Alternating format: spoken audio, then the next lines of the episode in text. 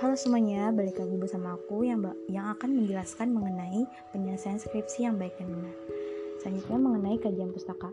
Dalam tugas akhir mahasiswa, banyak ditemukan isi bab 2, lebih banyak terkait dengan definisi-definisi yang umum dan tidak terkait secara spesifik dengan rumusan masalah yang diangkat.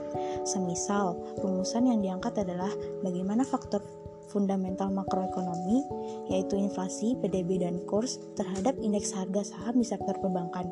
Kemudian, salah satu isi dalam bab 2 adalah pengertian bank, klarifikasi, klasifikasi bank, dan lain-lain. Dalam bab 2, sebaiknya dituliskan lebih banyak bagian terkait dengan penelitian-penelitian terdahulu, serta grand theory yang terkait dengan rumusan masalah.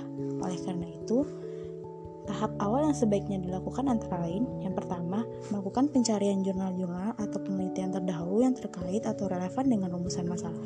Yang kedua, melakukan pembuatan matriks yang berisikan judul, penulis, variabel yang digunakan metode analisis dan hasil. Setelah melakukan pencarian, review artikel dan mensummary jurnal atau peneliti yang relevan ke dalam matriks, maka yang dilakukan adalah menuliskannya menjadi subbagian dalam bab 2. Dasar penulisan ini yang inilah yang seperti dijelaskan di atas akan menjadi dasar penulisan hipotesis serta menjelaskan secara tegas apa perbedaan dan kebaruan penelitian ini dengan penelitian-penelitian sebelumnya. Berikut ini merupakan acuan untuk melihat apakah bahan pustaka yang digunakan relevan atau tidak. Yang pertama, review apakah rumusan masalah dan tujuan dalam penelitian tersebut sesuai dengan rumusan masalah yang diangkat dalam penelitian ini. Yang kedua, review model analisis yang dikembangkan dalam penelitian tersebut. Selanjutnya, identifikasi apa sajakah dependen dan independen variabel yang digunakan. Yang ketiga, review hasil signifikan dan hasil analisis hubungan antara variabel yang digunakan dalam penelitian tersebut. Yang keempat, review hasil analisis, khususnya bagaimana penulis menjelaskan hubungan antar variabel. Secara umum yang dituliskan dalam bagian bab 2 dapat diklarifikasikan sebagai berikut. Yang pertama, bagian pendahuluan.